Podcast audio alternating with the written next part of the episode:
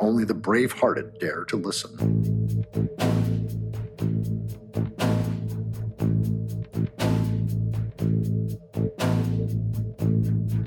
If a path to the better there be, it begins with a full look at the worst.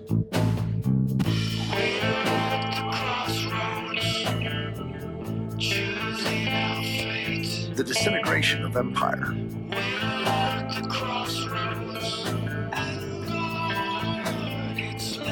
Shake ourselves awake.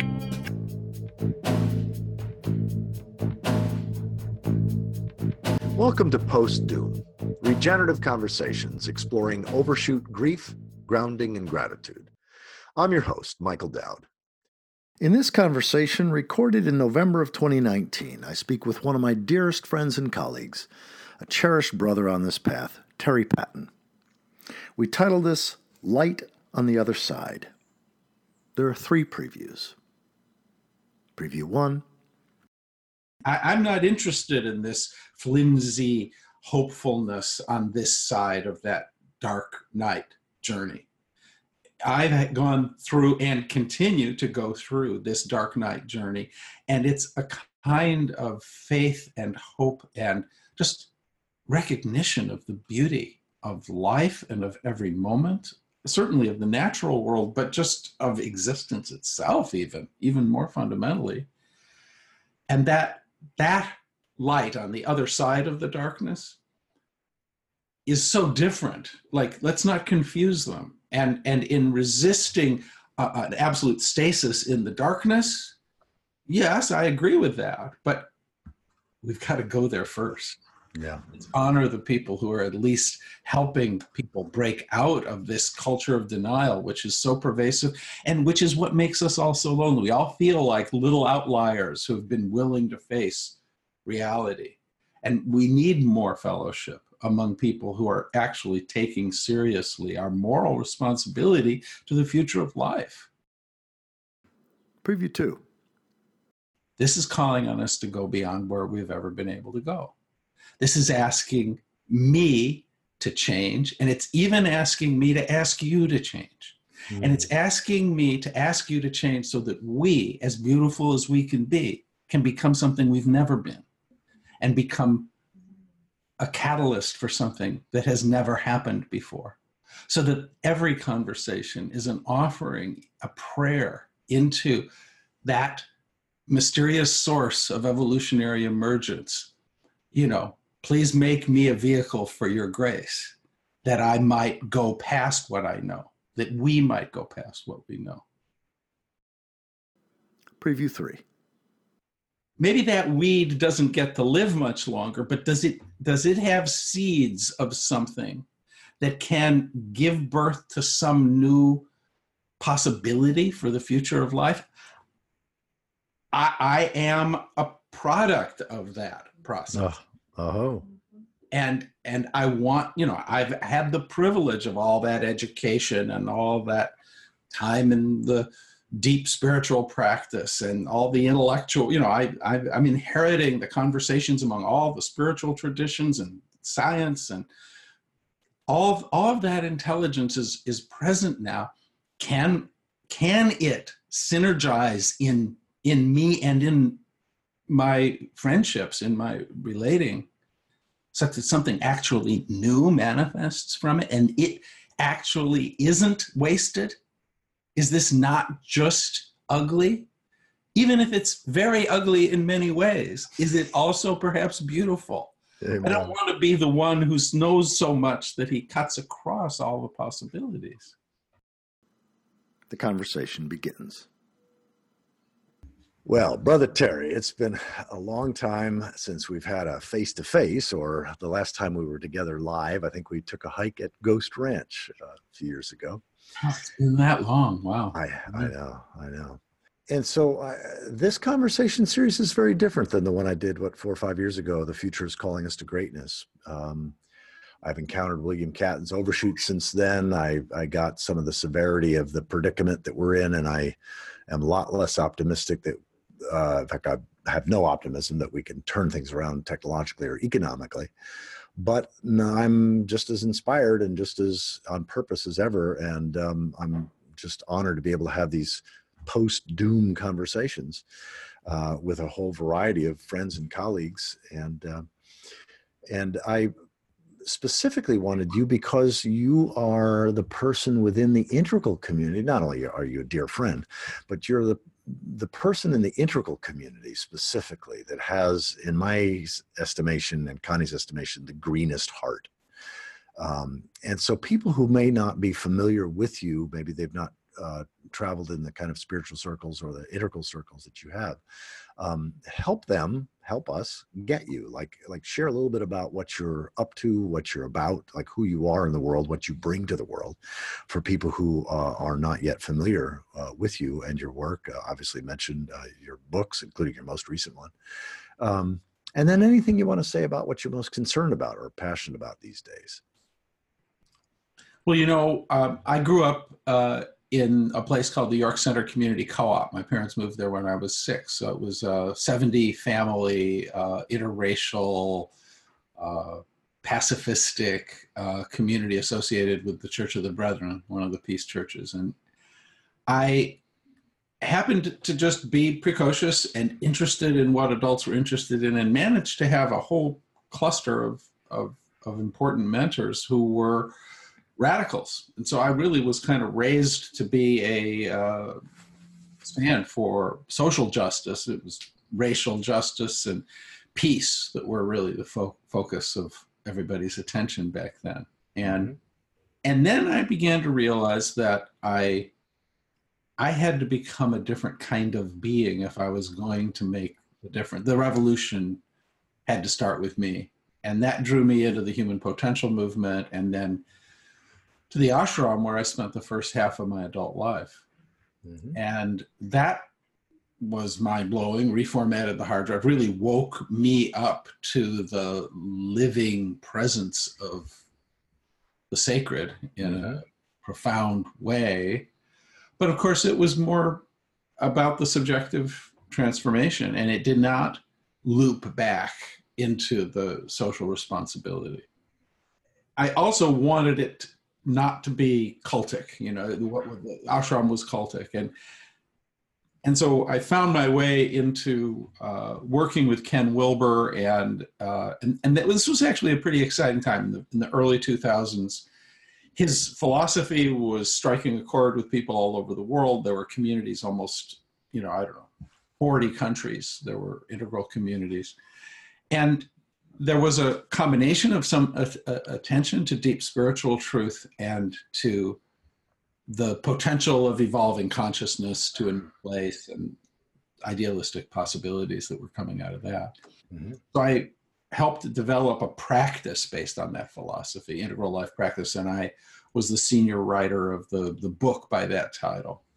But of course, after a while, I began to see that the integral community wasn't, as a whole, appreciating the human predicament nearly enough.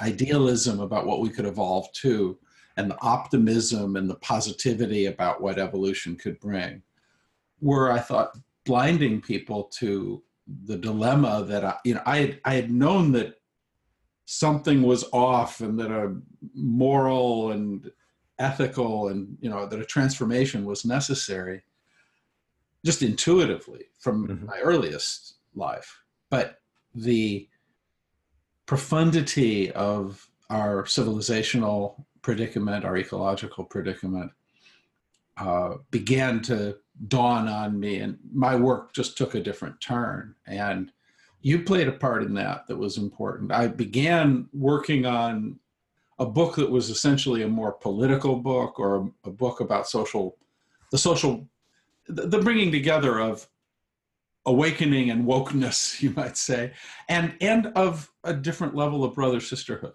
a different mm-hmm. kind of human communicating, a dropping into our connections to one another. But that evolved quite a lot, and then uh, the book I wrote on practice was called Integral Life Practice. That came out about 10 or 12 years ago, and now my most recent book from last year, A New Republic of the Heart, with the subtitle An Ethos for Revolutionaries expresses a, a positive orientation, uh, but a very sobered one. The way I often speak about it is for us to be as serious as our situation requires the transformation of our very being. Mm-hmm. And in order to do that, we have to get into touch with the inherent goodness and beauty and miracle of every moment and mm-hmm. get in touch with a deeper happiness, a deeper well being out of which we can face what would otherwise utterly break our hearts and destroy us. Yes. So you know, my one my one liner on my emails is things are far too serious for us to lose our sense of humor. Uh, mm-hmm. so I have been orienting positively, and and in a way, I haven't been.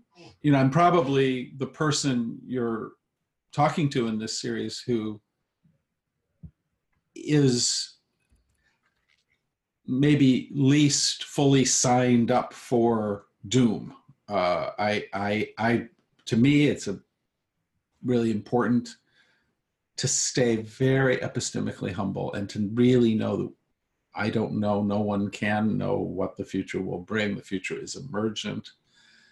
There have been incidents of emergence just in biological evolution throughout that trajectory of the great story. And emergence is a miracle. And in this existential moment, miracles are possible. So my my focus began to be on how can I make myself a vehicle, a vessel through which emergence might take place. Mm-hmm.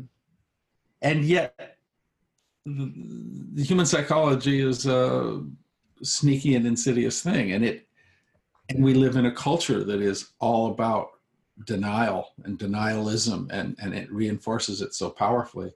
So this positive orientation easily slips into subtle denial in me and everyone mm-hmm. and uh, and so my process of reckoning with what is real will never end. I'm i'm continuing to reckon. I'm continuing to be humbled. And i continue to be a catalyst for other people to awaken from different kinds of sleep. But I but I honestly do feel, and I hope I hope this will be a helpful communication, a helpful resource for some of the folks paying attention here, that some deep not knowing in our heart, a deep space for possibility, is just profoundly, profoundly healthy.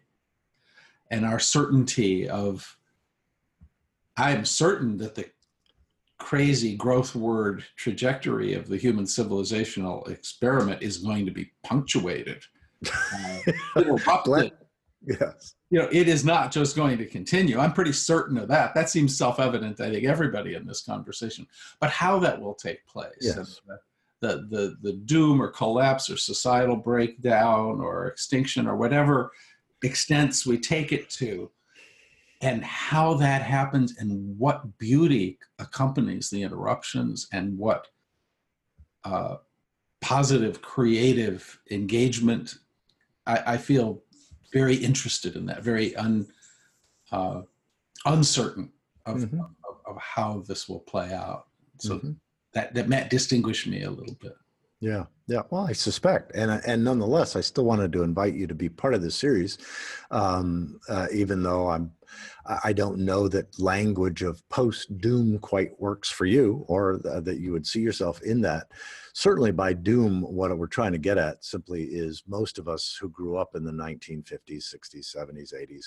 Um, had a sense of perpetual progress, and our sense of evolution was quite linear, quite human centered, most of us um, quite techno optimist and high energy, um, high intense use of energy.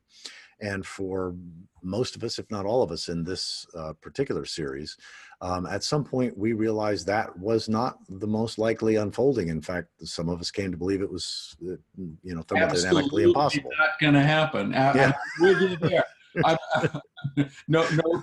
That's why we're right. You know, like exactly. I'm not. I'm not. Uh, uh, meaning to. Ch- In fact, people a great deal of kinship, not just with you personally, but with many of the people oh, on the Deep Adaptation Forum, for example, or in, in other contexts, because the vulnerability and humanity with which people are reckoning with what Shaun Chamberlin called the the story I will tell with my life, I guess. Yes, yes. This is this is my inquiry too, and I feel that there's a, a, a moral uh, choice and an intellectual integrity that are drawing people to this, you know, toward the collapsitarian perspective. And in a way, I have more in common with people who are accepting that orientation than with people who are still, uh, in, in effect, in the bargaining phase. Of, yes. Of, of, dealing with reality. We have to be interrupted and we have to continue to be interrupted.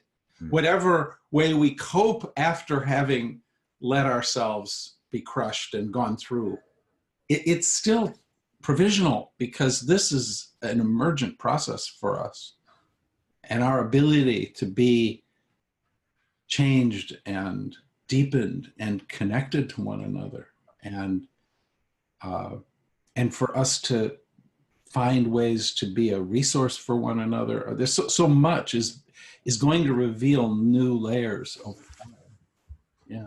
Yeah, one of the things I so love and appreciate and honor and respect you for is that over the years, as I've introduced you to various authors that have been particularly educational or inspiring or helpful or you know sobering or whatever, um, you've often taken the time to actually listen or read and then dialogue, um, including some of John Michael Greer's stuff, including William Catton's Overshoot, which, as you know, I consider the most important book I've ever read.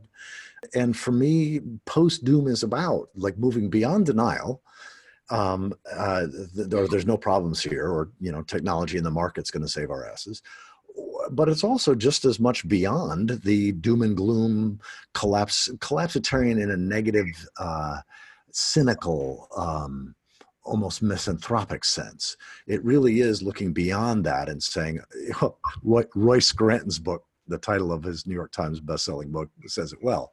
We're doomed.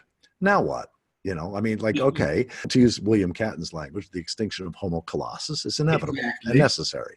That yeah. doesn't necessarily mean the extinction of Homo sapiens, nor the human experiment and what could emerge as a result of this catastrophic collapse of anthropocentrism. So who knows? Uh, I like your uh, your epistemic uh, humility, your call that you that you consistently uh, call for um, uh, uh, against prematurely standing in certainty and um, solidly standing in uncertainty um, except around you know things for which the evidence is is so well, compelling. we, yes exactly. We can't be asking whether the world is round or flat or something. Right, right. let's not get silly.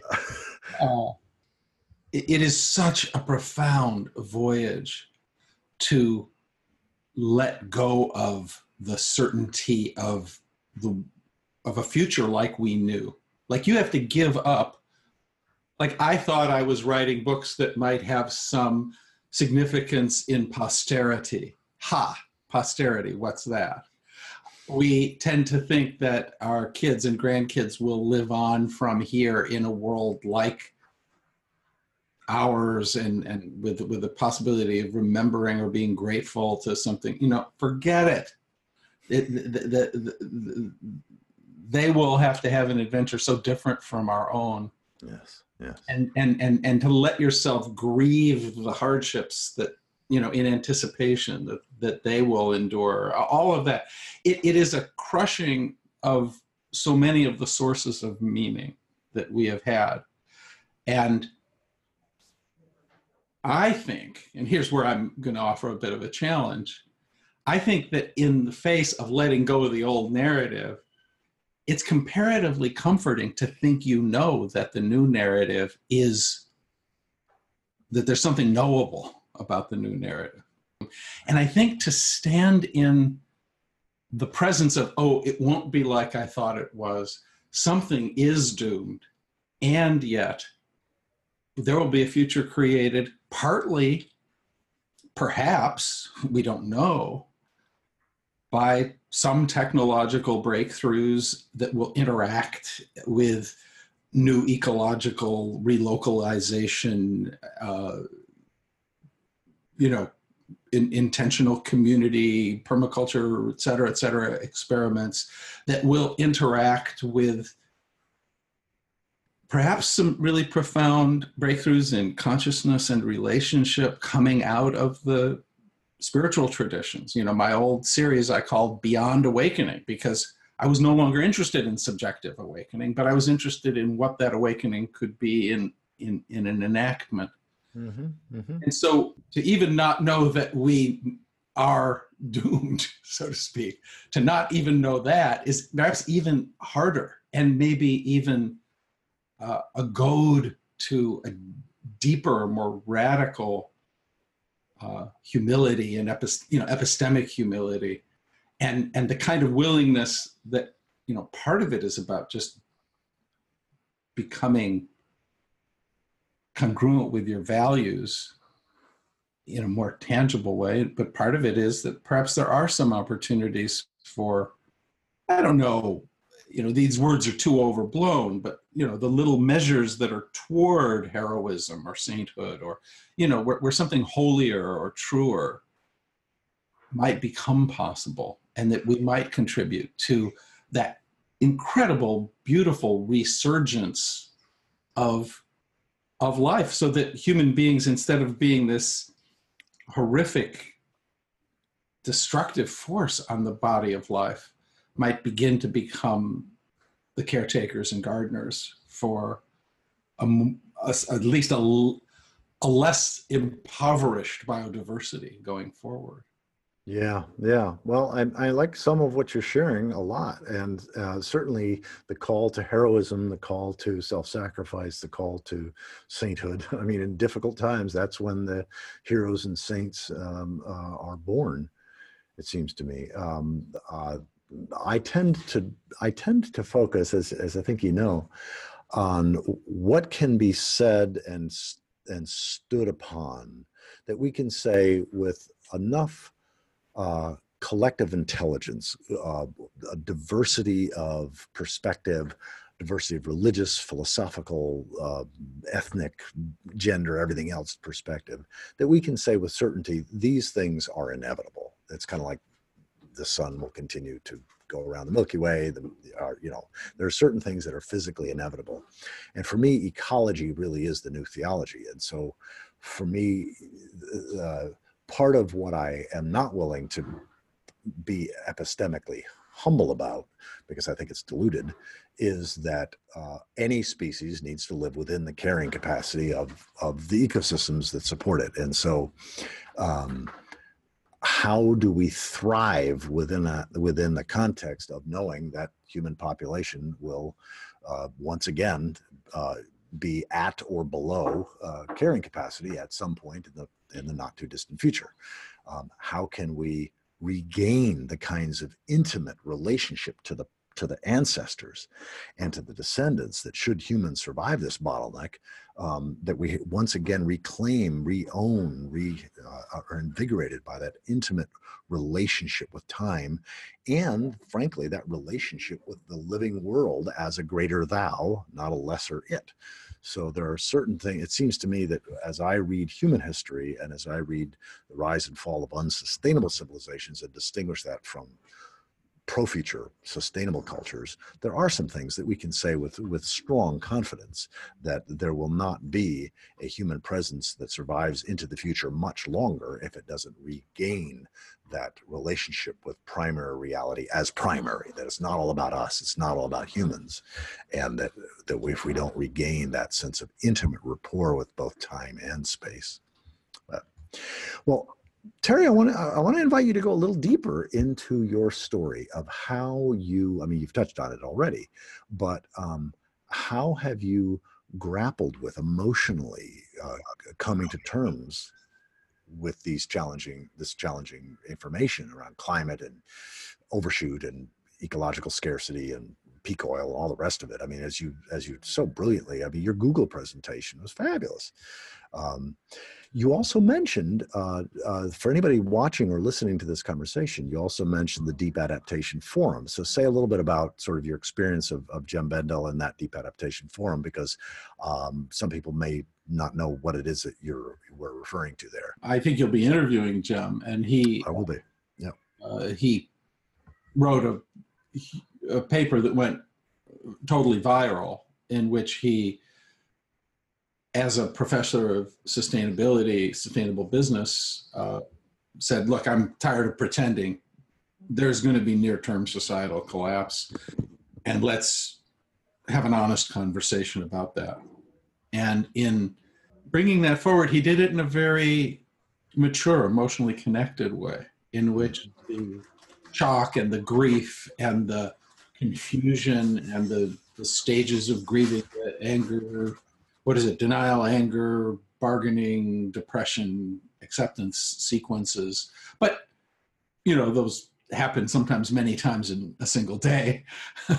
And, and and also are across an arc of time. Exactly. Uh, he he uh, he opened up a space in which an awful lot of heartfelt sharing began to take place in which a kind of curiosity and openness and depth and humility began to take place. A lot of beauty began to open up in that space. I uh, I immediately uh, pointed out the ways in which I disagreed with that because, of course, I'm I'm into the not knowing. I don't think we know exactly how this goes, and uh, there are scenarios in which contraction of human populations and a great hospice project can be a heck of a lot more benign and less benign. And there can be a great deal of soul restoration in the process of some of those changes. And they can coincide with perhaps much more ra- ra- much more rapid and radical sociocultural transformation and hopefully some transformative technological contributions toward a sustainable human presence on the planet. So my uh, my feeling was that that I didn't want to say, "Oh, come on, let's stop pretending we don't know that we're just headed for collapse." Like that that knowledge, I I didn't agree with. And then I saw my friend Jeremy Lent, uh, kind of uh, point out many of the points I had made uh, about about Jem's uh, thesis, arguing also and, and, and importantly that our beliefs can easily become self-fulfilling prophecies and that a belief in collapse could easily help bring about collapse that that that that a, that a complete abandonment of any uh, imagining that we can be participating in something transformative is, is actually a moral problem. And, and, and so Jeremy made those points uh, very pointedly and, and, and, and, and, and they had, a, a, I think, a mutually respectful and deep and, and, you know, there's a lot to love about both the perspectives that Jem and Jeremy expressed in their back and forth. Yeah, and just for the note, I mean, I recorded all of those. I recorded the back and forth, and and I also recorded Shaun Chamberlin's um, plea to actually. He found great value in both. Yeah, as do I, and and that was what I pointed out to Jeremy. I uh, had a public conversation with him as a part of the uh, ServiceSpace community uh, uh Awakin Calls, and what I said to Jeremy is, well Jeremy, it's true. I, you know, I agree with you that the future is emergent. I agree with you that we don't want to make our presumptions a self-fulfilling prophecy. But don't we all know that the current trajectory is going to be interrupted? And isn't that a shock to all of us who have been socialized into this belief in the progress scenario? And doesn't that break our hearts and open us up? And don't we need to drop into a conversation with one another in which that uh, emotional processing is is done in community? And isn't and and and and and others, you know, aren't aren't they doing something really important by beginning this conversation in this way? And maybe we enter into that conversation and we nudge back against too much certainty about collapse or doom. Maybe we ask people to be a little more epistemically humble. Maybe we don't agree with everything they're presuming, but there are brothers and sisters in an honest, heartfelt reckoning with reality. I, I don't want to push them away as if, I mean, they're doing a piece of the work that's absolutely necessary and in way or more my brothers and sisters in the work I'm doing than people who are yes agreeing with us about the possibility of some transformation. Yes we but very often that's uh, a set of ideas that are really masking a deeper denial and refusal to reckon fully. And don't we want to reckon fully? And ha- and I, i'm not interested in this flimsy hopefulness on this side of that dark night journey I've gone through and continue to go through this dark night journey. And it's a kind of faith and hope and just recognition of the beauty of life and of every moment, certainly of the natural world, but just of existence itself, even, even more fundamentally. And that that light on the other side of the darkness is so different. Like, let's not confuse them and and in resisting uh, an absolute stasis in the darkness yes i agree with that but we've got to go there first. Yeah. Honor the people who are at least helping people break out of this culture of denial which is so pervasive and which is what makes us all so lonely. We all feel like little outliers who have been willing to face reality. And we need more fellowship among people who are actually taking seriously our moral responsibility to the future of life. And I think that the, the conversations that are being had are of different natures. Like to me, I now, I still consider what I'm doing to be in a certain way integral. It's integral in the sense, I think this is a, a call for my, a transformation of my consciousness and my being that that that the same willingness to go through a revolution in consciousness that was the work in the ashram continues and our collective predicament is another deepening and quickening of even yet other dimensions of personal transformation. So there's inner work and deep and continuing inner work. But that has to be connected to outer work. We have to do what we can do to help. And we have to be willing to change our lifestyles. We have to be willing to question everything and we have to bring that into action. And I bring in also what I call the interwork, the interpersonal mm-hmm. work. Because the metaphor I use is that all of this has handed us an impossible Zen riddle, a koan, an impossible question that is infinitely deep, that stops your consciousness, that puts you in a, a position of just being stopped and then being transformed by having been confounded, just like a koan. And that koan, you discover the the the great Roshi, the great giver of this koan, life itself, is not satisfied with my response to the koan, no matter what it is it needs our response to the koan. It is something something has to be forged in our relationships with one another. I like that. Shifts and the shifts in our ways of being personally are pre- prelude to anything better in our relationships.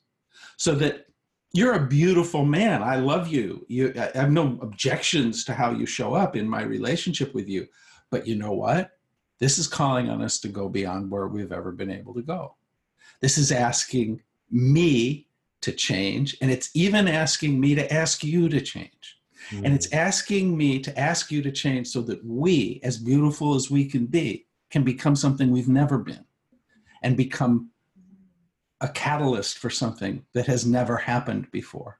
So that every conversation is an offering, a prayer into that mysterious source of evolutionary emergence, you know, please make me a vehicle for your grace that I might go past what I know, that we might go past what we know. You know, that's where I, you know, find that interwork. And then the interwork is an anchor for you to challenge me to make some practical lifestyle change and some change in consciousness back and forth, each of us challenging and supporting each other in being our best. Really self compassionate, really other compassionate, but not cutting ourselves slack to be mediocre. This is a time, you know, the future is calling us to whatever greatness is possible. Mm-hmm. It really is. And it's calling calling us, yeah, not to a blame game, not to a a make a make wrong, even in the midst of so much that's so wrong. So so what is possible? Like I, I'm really interested in that. I'm interested in conversations where the whole feeling quality shifts, where the broken heart and the resurgent joy and and and and the open awareness are all kind of becoming uh, collectively kind of a strange attractor for new ways of being human. The ways of being human to which we were raised and to which we're adapted are not it. But but I like look, the story of evolution has its own innate intelligence.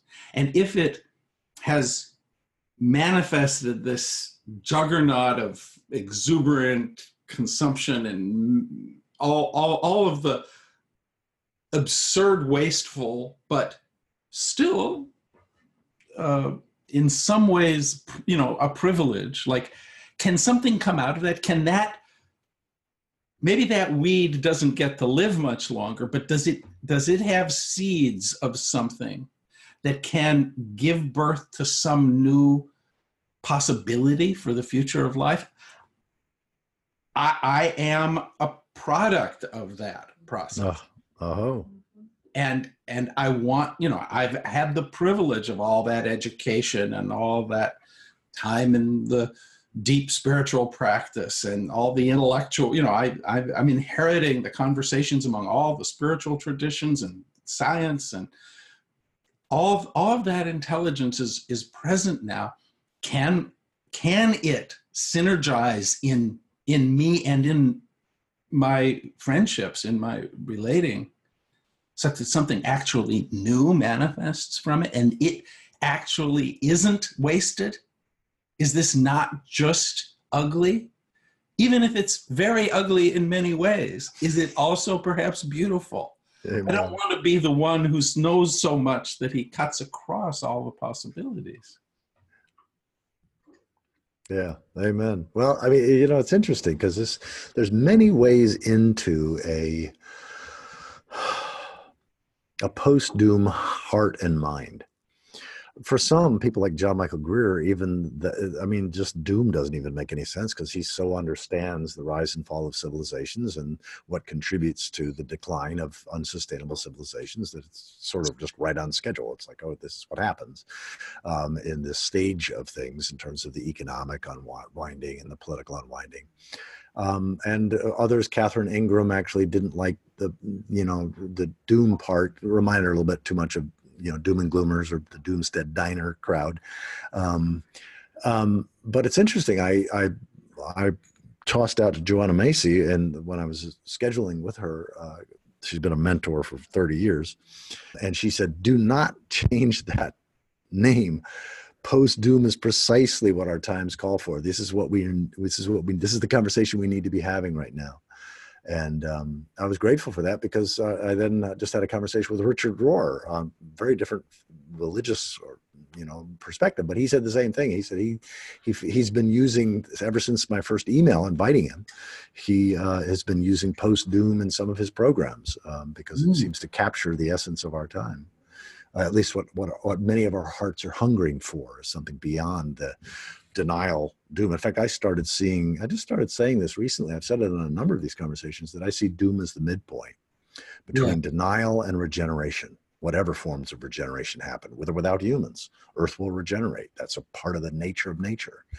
And that uh, you know sometimes what keeps us from going through the door of doom is is sort of the the, the fear of what it could mean and fear of you know of letting go and and surrendering and uh, you know so the stages of grief leading to the doom but if you go through the the the, the post doom door or as Paul Chefurka talks about it, you realize there are spheres of gratitude that expand out. And um, the WASF that was on top of the door that kept you from going through it because you interpreted it as we are so.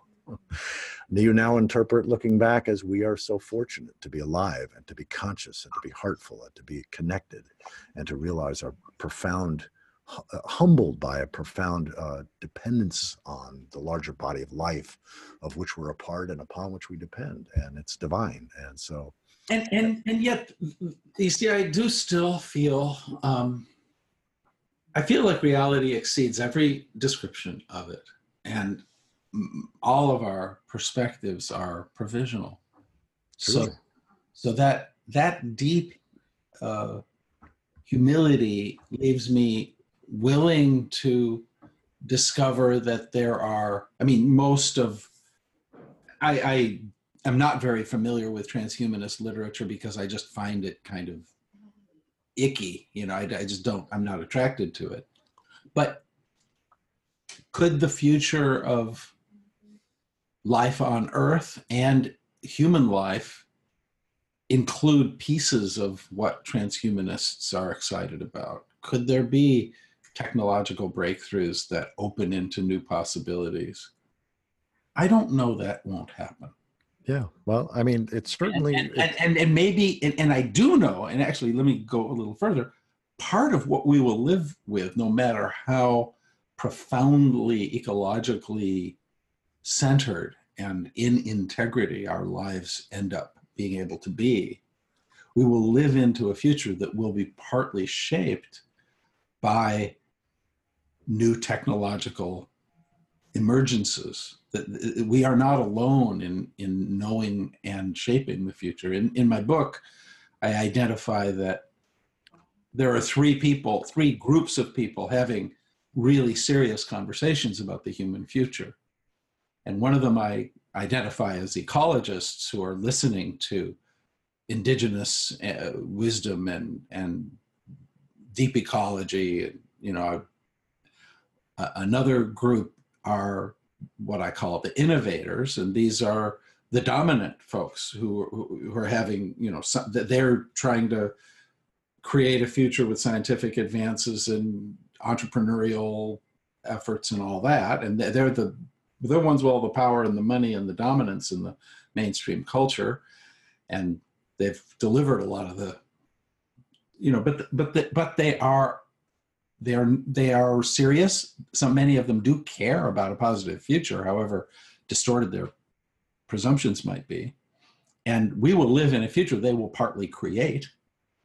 And then I identify another group that I call the evolutionaries, who are the people who are evolving their own consciousness, the spiritual practitioners, the people who are in, and, and the integral effort, which identifies that there are different stages of meaning making that are more nuanced or complex or dimensional that evolve out of old ones. And it may be that there are fruits that can be born of that process, which, yes, right now in their expressions, they tend to be out of integrity, out of deep felt, lived relationship with the natural world. There are distortions even in that world, but it's not necessarily so that an appreciation for what can evolve in higher states and stages of human consciousness are not potentially profoundly co-creative and determinative potentially you know could be determinative of a, of a different kind of future that would be more enlightened more awake to the divine nature of it all more alive as that creativity and a basis for a different kind of human relationship. So I think that these three groups, who generally, there's a little bit of conversation between ecologists and evolutionaries, but innovators tend to think they're the only people with a valid point of view. But I, I think that the future, the best future we can have, can only come out of dialogue that emerges from cross sector communication. Everybody's got these assumptions. They're so sure of something that makes the other person irrelevant or, wrong or, or morally deficient or something so that they don't have to engage. Let, me challenge you, Michael. Your, your certainties, I just want you to be looser in all of your certainties. I, I think, uh, I don't think we knew each other then, uh, but uh, maybe it was Jeff Salzman. I'm not sure. Somebody, one of our mutual friends, told me that you had been really into the Y2K situation, and and that you know you were wrong about that. I was the city organizer for the city of Portland, Oregon. I was the Y2K. I was I was massively involved in Y2K. Yes, thank you. Right, and and and and, and you know some of what made that a non-problem was that people mobilized to make sure it wasn't, but you probably were also wrong to some degree. Oh, I was absolutely wrong. And so whatever the the you know the intuitive hunch structures inside your own being that helped get you to think you knew about that, well, some of them are probably still operating. And and if if you can be with your, I mean, there are so many dimensions of what you bring that educate me that are humble and big hearted and wise and all the rest. But if you can factor that in and have a little bit of that additional self skepticism and epistemic humility, you'll just do the good work you're already doing with even more integrity and in more, it'll be more durable and it'll have more vision. That that's really. I can receive that, brother. I can receive that. I've, I've had to remind my family and friends uh, occasionally when I come off a little a little too doomy or a little too sobering or a little too scary or whatever. It's like, hey, I have been catastrophically wrong in the past, so let's just let's just remember that. Well, you, you know, it, it's it's funny. I in in many contexts, most of my life contexts, I'm like the guy they don't want to invite to the party because I'm just going to talk about the civilizational predicament and the moment of truth and all the rest. And so I'm sort of this, yeah, the, the, the, the, the, the, the let's not visualize it, but I can't I can't hold back from it. I'm, you know, called the turd in the punch bowl, right? That's well, the, that's okay. At least you still. I mean, I don't get it. I don't. You're the only integral leader that still has conversations with me of any depth. and I don't get invited to speak in those settings anymore. yeah, right. Understandably. Well, in most contexts, that's how I'm perceived, and and I listen to the fact that I'm perceived that way because what it is for us to cope adequately with all that we're having to deal with does require an even more robust intuition of the incredibly blessed nature of every moment and a kind of rejoicing. You know, was I like I decided that I, you know, that those great lines from that Drew Dellinger poem. It's 3:23 in the morning and I can't sleep. I keep hearing the voices of my great great grandchildren calling to me, asking me, "What were you doing when the planet when the planet was unraveling? What were you doing when the animals were dying? Once you knew, what did you do?" And I ended up feeling, well, I don't know why exactly. I can't I can't really redeem my relationship to my great grandchildren. I have already grown up in a middle class lifestyle. I'm adapted to most of that. I'm still living in much more humble and simple circumstances than I used to, but still, you know, with an automobile and uh, consumption. I'm, you know, I'm, I'm an American, and and yet I decided I would rather risk my security. I would rather do things that, to some degree, are hail mary passes to try to help the future of life. I'd rather be a casualty and have some integrity in that conversation than protect my own well-being. Well, have I veered too far in that direction? Maybe to some degree. Maybe maybe that that there was a kind of uh, inflation and the, you know heroic i imagined myself more of a hero than i really could be and i took risk and maybe if i had been a little more self-protected i could uh, have be be more effective now i'd have more money i would have been less uh, oriented to transformation now i mean but look we're having this conversation while both the arctic and the amazon are burning Mm-hmm. We're having this conversation in a world in which things have speeded up far more mm. than anybody expected. I had a conversation yesterday with Karen O'Brien, one of the co recipients of the Nobel Peace Prize that was given to the Intergovernmental Panel on Climate Change. She's been involved in that work all along. And she too is confessing how much she and the other IPCC scientists have been surprised by just how fast the changes have accelerated. Yeah. It's not good to panic, but it's kind of not good to just be so committed to refusing to panic that you don't into what the hell is happening. Uh, there's lots to be afraid of at a certain mm-hmm. level, and it's realistic to know that you're not immune to those things. Mm-hmm. And and it's only when you're in that touch that you're capable of the right kind of compassion for anybody else. Yeah. Amen. Well, I mean, for me, uh, it, it's in large part coming to terms. I've sort of lived this way for many years, actually, a few decades, but it's just sort of a mental game that I've played that if I can be at peace with whatever I fear is the worst case scenario, then genuinely be at peace with it. Like if that happens, that's God, that's reality. And can I be with that? And then I imagine that and I hold it in my heart. And I imagine that that worst case scenario actually unfolds until I can actually breathe with that. Then it has no power over me at all. And then I can be engaged in whatever work that I'm doing. And it, it almost never is the worst case scenario anyway, no matter what I'm fearing.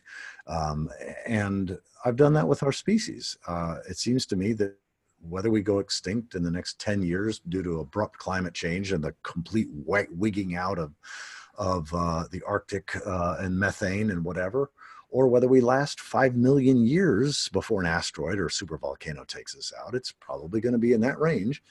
And by not having any fear that it could be on the near side of that, then I'm able to keep a big heart and as passionately engaged as I can to make whatever difference I can and to support others in making the difference they can.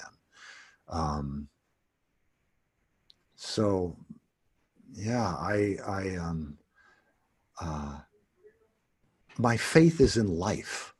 Yeah. My faith is in evolution. My faith is in ecology. It's like that's my trust. My trust is deeply grounded there, and it's no longer human centered. And yeah, I would love to see our species survive. I'd love to see not just Homo sapiens survive, I'd love to see some form of technologically oriented humans survive. And I need to have the humility to believe that that's possible, no question. And yet, even if that's not possible, what I do today, what I do tomorrow, what I do next week is probably going to be the same, which is have meaningful, heartful conversations with men I love, like you. And I just had a conversation with with Barbara Cecil earlier that was just freaking awesome, you know.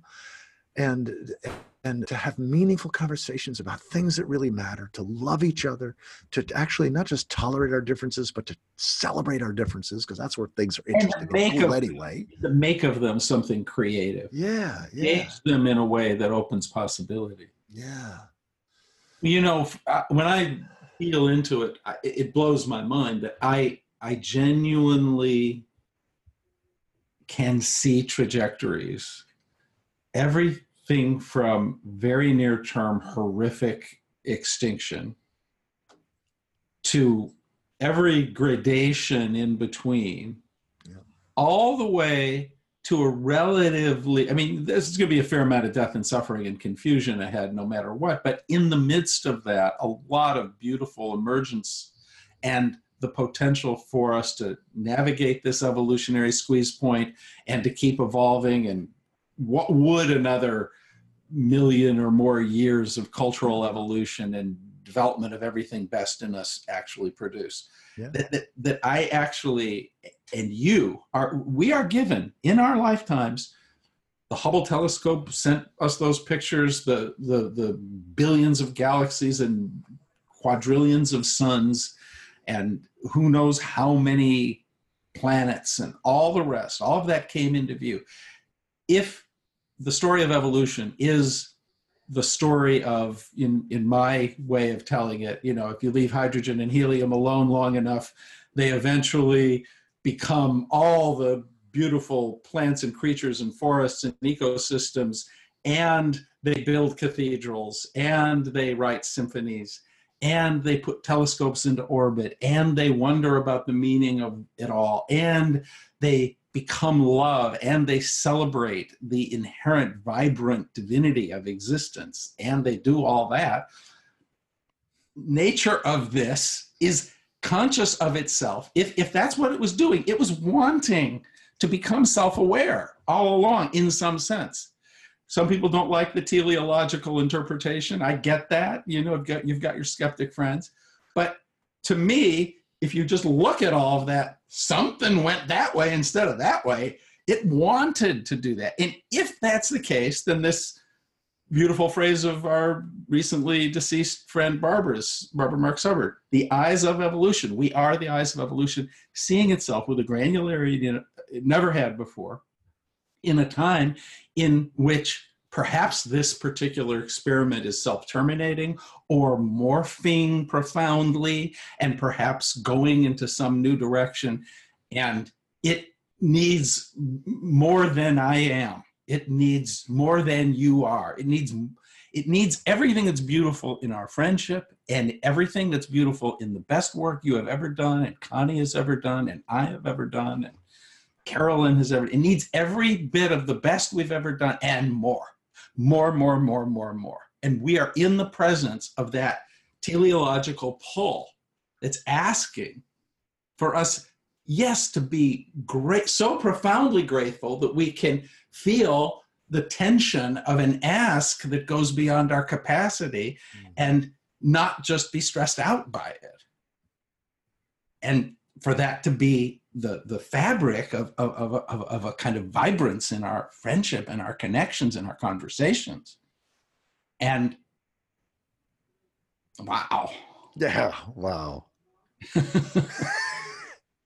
yeah amen. Wow. Yeah. Hmm. well i'm quite sure connie will want to end it there